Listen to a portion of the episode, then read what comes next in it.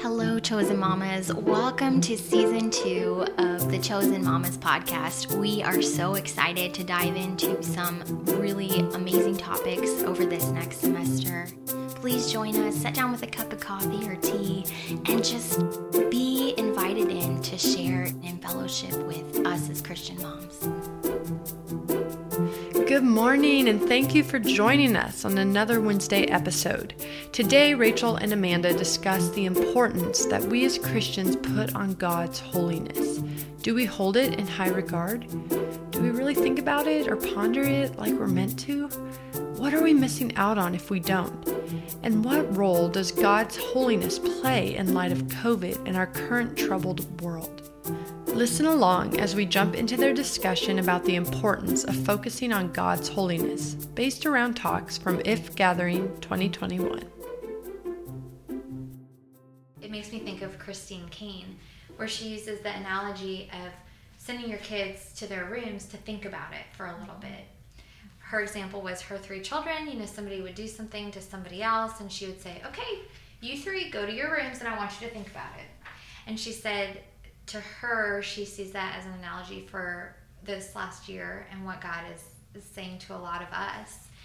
And then, of course, your kids want to come out of that timeout, and sometimes you can tell by their behavior, their attitude, their facial expressions that maybe they haven't thought about it long enough. And she said, I think that's what God is telling some of us now is that why don't you go back to your rooms because you haven't thought about it for long enough?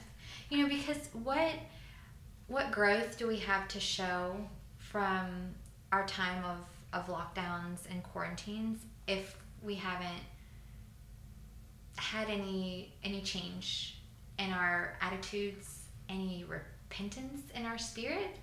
Um, there are good things to be reaped from that. I mean, there are scars that it's left as well, but it's just it's an interesting point. And so, anyway, Francis Chan had had talked about the silence and especially revering God as holy. Mm-hmm. Do you remember him mm-hmm. talking about that? I mean, that was so. I feel like you can just you're just connected to his spirit, even watching him through a screen through another screen because he was joining virtually. Like he's just sitting there and he's so passionate in his face and his expressions, and you're just on the edge of your seat, like listening to him, just every word, just soaking it in.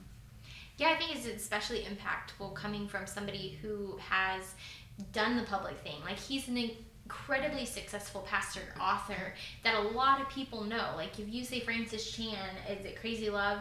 Um, you know, it's like, yeah, I know Francis Chan, but he has taken such a step back from that and realized, and you could see that emotion, like as he wrestled with that and he really was seeking God, like, what is it that you have for me?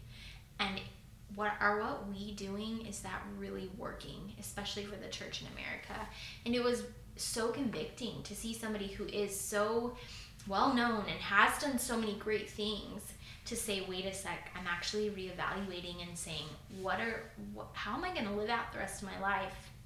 And he talked about a lot about the lord's prayer and how he's just spent time meditating on the lord's prayer you know our Father who art in heaven, hallowed be thy name. Like he said that so many times and how he just wanted to hone in in on that and sit in the presence of the Lord and really just meditate on his holiness. And I I think that was really impactful and you like you said his spirit and the way just his emotion and his genuineness as he was just like rocking in his chair um, was just like wow okay yeah it was definitely for me almost a wake up, like echoing what he was saying. Like, what are we doing and where are we going and what do we want our lives to reflect? You know, when we're gone and people forget about us, what will be the things that we've done that will go on? Because nobody's going to remember us, most likely. But what are the things that we can do for the kingdom that are going to go on after we're gone? And I think that was something that Francis Chan really drew my attention to. You. I had not heard him speak in quite a while, and so I did not know, and, and maybe you do or maybe you don't, that he actually moved to Hong Kong for roughly the last year and just recently had moved back because of trouble with their visa. And so he basically had, as Rachel said, really walked away from the life that he had here and said, We're just going to sort of go into missions in China.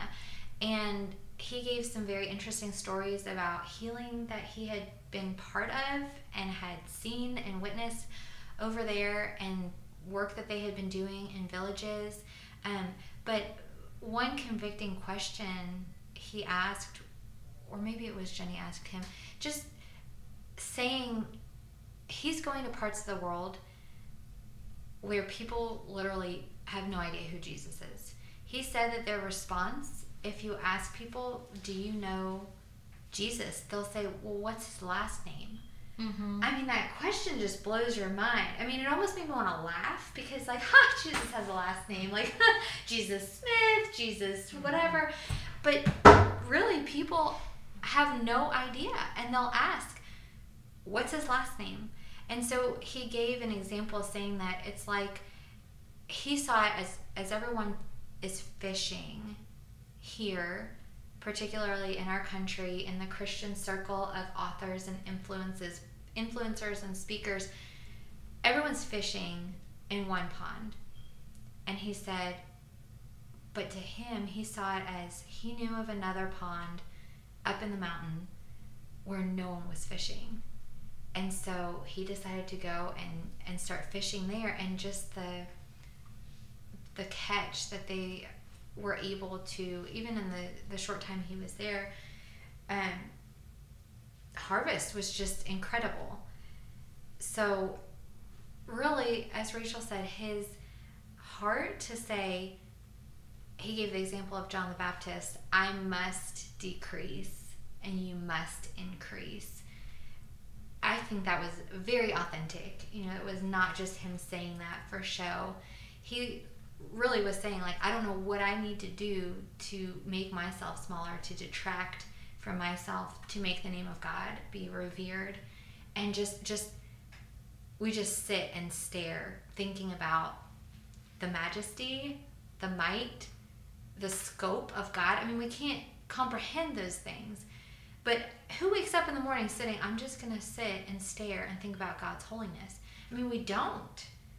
Really, it is. It's a check, I've read my scripture, check, I've done my prayer, check, I've done my Bible study and do we ever, are we ever just taken aback where we don't even pay attention to how long we've been lost in thinking about God and and his